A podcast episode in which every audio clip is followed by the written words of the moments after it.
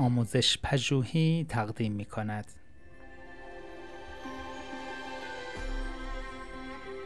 صد نکته در کلاسداری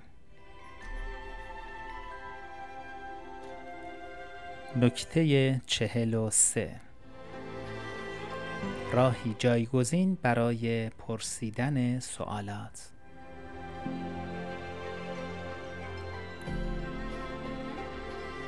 در ادامه نکته چهل و یک باید گفت سوالات را می توان دستکاری کرد به نحوی که آنها را به تجربه ای مفید و مناسب برای افراد تبدیل کرد.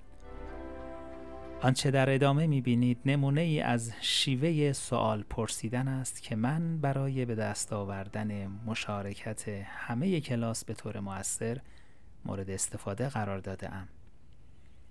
کارت های رنگین را ظاهرا به صورت تصادفی بین دانش آموزان پخش کنید. به آنها بگویید این کارت ها برای این است که پاسخهایشان را روی آن بنویسند و اینکه شما راهنمایی هایی در پشت آنها یادداشت کرده اید. البته شما قبلا تصمیم گرفته اید که کارت هر دانش آموز چه رنگی باشد. از این جهت گفتیم که روش توضیعتان ظاهرا تصادفی است. به کمک نقشه چینش سندلی ها و جداسازی کارت ها می توانید به سرعت آنها را به دانش آموزان مورد نظر بدهید.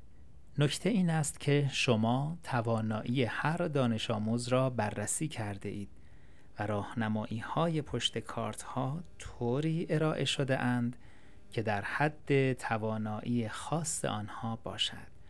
برای مثال راهنمایی پشت یک کارت برای یک دانش آموز ضعیف ممکن است این گونه باشد. سوال یک پایتخت فرانسه پا است برای دانش آموز قوی تر به این صورت پایتخت فرانسه است. راهنمایی. برج ایفل در این شهر است. به همین ترتیب در مورد همه دانش آموزان. حال وقتی سوال می‌پرسید می توانید آن را به مسابقه جذابی تبدیل کنید. برای مثال بگویید سوال اول پایتخت فرانسه کجاست؟ فقط دارندگان کارت های زرد می توانند پاسخ دهند. اگر مشکلی دارید به راهنمایی پشت کارت دقت کنید. به این روش می توانید کنترل کنید که چه کسی پاسخ دهد و بدون گفتن چیزی به دانش آموز کمک کنید. این روش مدون تضمین می کند که همه می توانند مشارکت داشته باشند. Thank you.